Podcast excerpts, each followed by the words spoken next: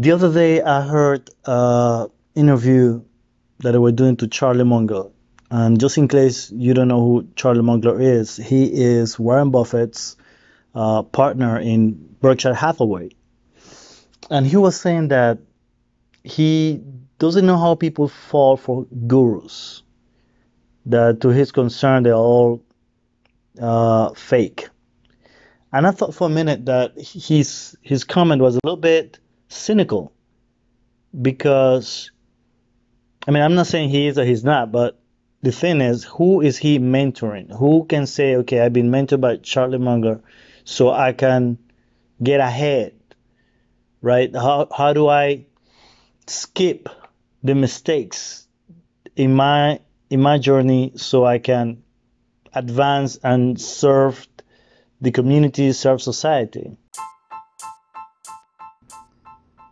Mistakes, lessons, cautionary tales, and funny mementos on communication, leadership, sales, and marketing. This will share with you from our journey to your quest of success.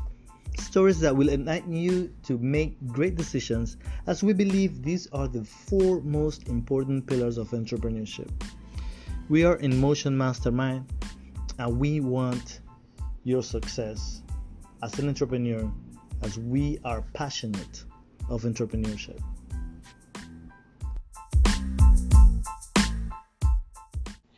And it really gets to me when somebody comes up and says something like that, because we can all serve each other, because we all have different experiences, and we can teach somebody else something that will get them ahead in the race, because we are all prompt to make the same mistakes if we don't get new information.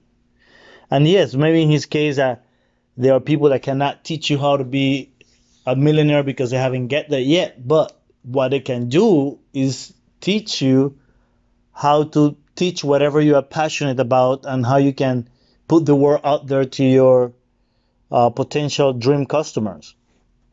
And what it concerns me is that, what do we tell people that can take advantage of the knowledge that we have? How do we project that? Yes, no doubt there are fake gurus out there, and they tell you can do this and that, and they haven't done anything yet.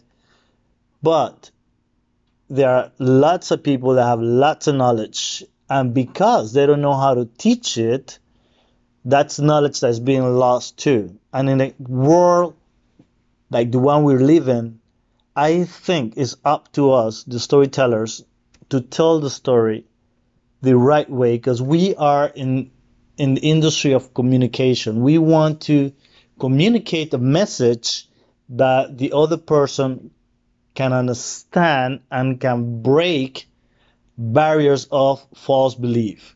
Now, nobody will admit to that. Nobody will admit that they have false belief. But the truth is, if you have something that is holding you back, most likely you have a limiting belief. And that brings me to what I want to share with you guys today, is what do we tell our kids about the flattening of the world? I don't know if you heard the term before, but this was, well, I don't know if it's coined, but that's the first person I saw it, and I heard it mention it, by Thomas Friedman. He is a New York Times writer and bestseller author. And he poses this question on his book, The World is Flat. And I quote, "There is only one message. You have to constantly upgrade your skills." What do we tell our kids about the flattening of the world? There is only one message. You have to constantly upgrade your skills. There is no place for mediocrity. I tell my daughter constantly, "Sweetie, this is your time to arm yourself with the necessary skills to compete with the world." See, now that we are in this online world, you can reach anybody, anywhere. And hence, you can pay for any services, meaning whatever jobs or professions out there, everything can be can be a commodity. You have to become and develop yourself so much that your work cannot be outsourced. The aim to offer your services global so you can get global sized paychecks. Most jobs are being commoditized to all the basics repetition routines. Thomas Friedman advises, if you can't be special, be specialized. This is so important to know this difference. If you can't be special, what I mean by that is like when you see people that have talent with discipline, like Michael Jordan or Kobe Bryant. I mean, we see this mostly on athletes, right? They have this amazing ability, but it's not that they were born with it. Yes, part of it is it could be genetics, but the other 80% of it, it's hard work, is dedication, is discipline, it's practicing as much as you can and more than the next person. Because while the other person is sleeping, you're working. And it's not always all physical, it's mentally too. Like, what are you doing to nourish yourself so you can arm yourself with all the knowledge that you need? Now, knowledge by itself, it won't make you strong. You have to apply it and prove it. So you have to go to the field and make sure that whatever you get in knowledge on, you can test it. You can't skip that part. See, your biggest superpower, and maybe I'm quoting Jim Kwik right now, your biggest superpower is learning how to learn so you can acquire and develop skills faster.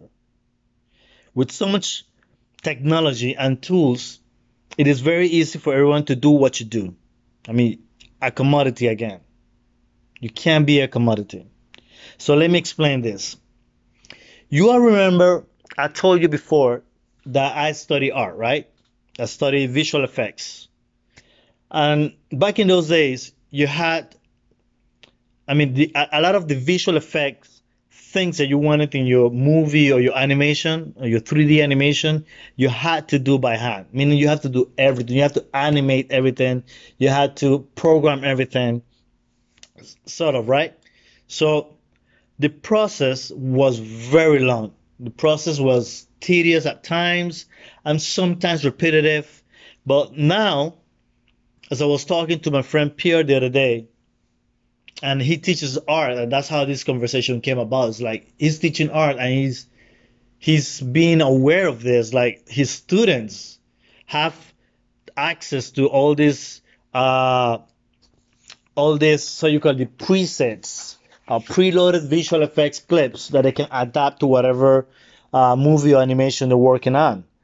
And he was saying to me, like, they rely so much on that something gets lost. And what is that? What's that gets lost? The one thing you can't replace. The one thing you can't replace is the idea man, the concept guy.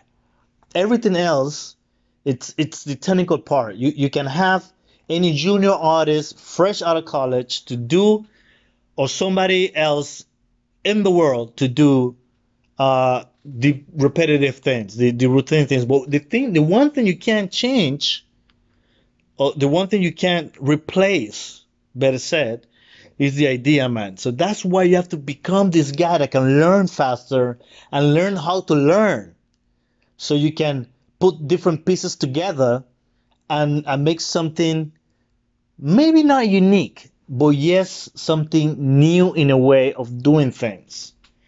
Added a new edge. How do you push the envelope? You push the envelope by doing things from different industries or different professions of disciplines, and put all that together and see how they fit together to create something with a new, fresh angle. Because that's what our minds like. Our minds are always craving novelty. So this is why we have to keep the creator within us awake. You can't let it go to sleep. That would be like the biggest sin. You cannot let it go to sleep. You have to constantly been nourishing and feeding new energy, new knowledge, new information to your creative, your creator within. So see, the one way to avoid being a commodity is to constantly sharpening your skills, and you do this by learning how to learn. So you are always evergreen, adaptable being. As a result, you will become your own brand and recognized as a person who always keeps it fresh. You will always be that person that being recognized by something that only you and you alone can do. And this is why we storytellers can find ways to engage our audience and to teach others how they can communicate their message and projecting whatever they're passionate about through storytelling, through really giving the meaning behind what keeps them passionate about whatever it is that they're pursuing. And some people find themselves into new ways of selling their services and specializing in a specific new niche by pure serendipity. A stroke of luck. Somebody asks them for something and they say, okay, all right, give me a minute to think about it. I think I can do it. So you see, they didn't say no right away. They didn't say no off the bat. They say, okay, you know what? I think there's a way. So let me figure this out. So I'm not taking merit that they were upon prompt to say no. Probably they had, but they seized the opportunity, or they kept their mind open enough for them to explore a new way or whatever they asking him to do, asking her to do, and they did it great. They did a great job, and the person said, you know what, I'm gonna keep doing this because maybe somebody else needs this service. And now, guess what happened? You just created your own niche. And the thing is, all they were trying to do was to survive. So they kept adapting, and that's how you have to keep it. You have to keep it like you constantly going out there adapting. Whatever it is you have, you gotta keep your awareness on check. Don't sleep on your laurels. I mean, you have to keep it fresh every time. So don't let this happen to you. Try to be intentional about it. There are very few people who've been lucky enough to been asked to do something, and they kept their mind open and did it and figured it out and explored a new way to do it. And they got the service. They got the business. So don't let this happen to you. Be intentional about changes. Keep morphing. Embrace learning as part of your mental gym, so you can always be the cherry on top. Don't go to sleep. Keep your creator within awake, constantly awake, asking for more, pushing the envelope. So, well, that's it, storytellers. That's it. I wanted to leave you with that today. It's beginning of the week, and definitely we have to keep ourselves evergreen.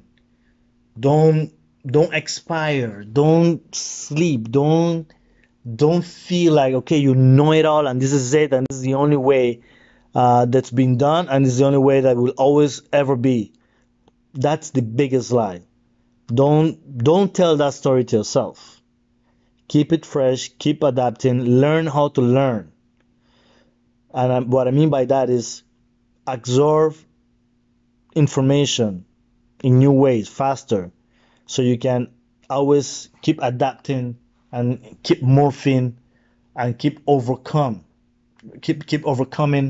whatever obstacle or challenges out there. So that's it, storytellers. That's it for me. This is Telemap. I'm signing off. This is Emotion Mastermind. I hope that I can drive this message to you, that you can that you have found value in it. You can share it with your team, share it with the people you're working with, and or whoever you want to help, that you see they're struggling to find a passion, or better yet, that they're struggling to talk about or communicate their passion, right?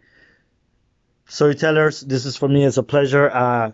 Thanks for listening. Thanks for being here. Thanks for sharing. Thanks for commenting. And see you next time. Thanks.